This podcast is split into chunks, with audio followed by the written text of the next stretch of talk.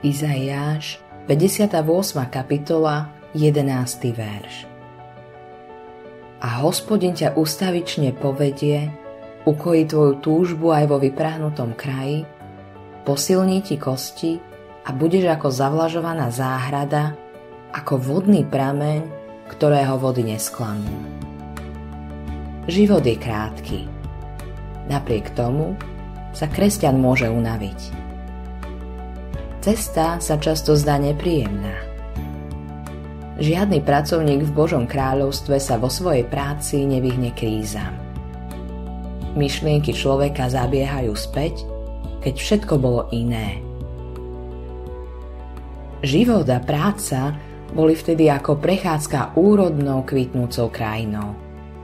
Čo je prirodzenejšie ako modliť sa k Bohu, aby premenil púšť a nechal ju zakvitnúť? Boh počuje naše modlitby, ale neodpovedá vždy tak, ako očakávame.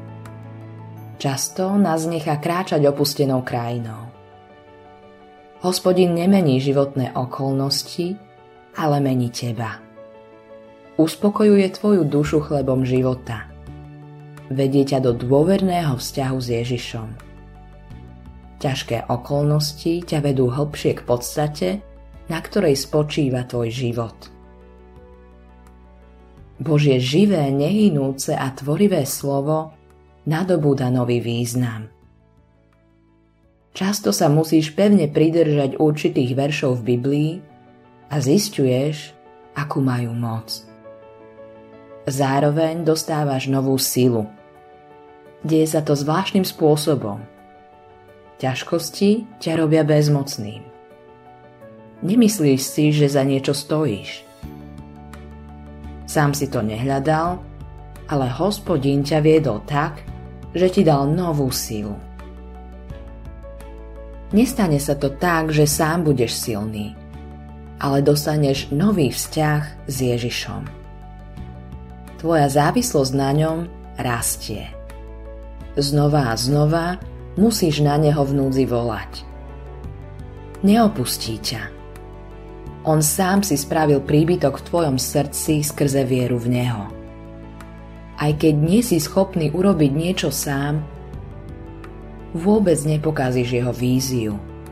Jeho moc sa v tvojej slabosti dokonáva. Takto hospodin z teba robí akoby dobre zavlažovanú záhradu. Ježiš sám sa stáva prameňom v tvojom živote. Tento prameň nikdy nezlyhá. Necítiš, že si niekým výnimočným, ale iní sa stretávajú s Ježišom skrze teba.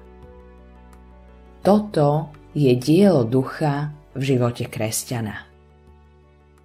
Autorom tohto zamyslenia je Hans Erik Nissen.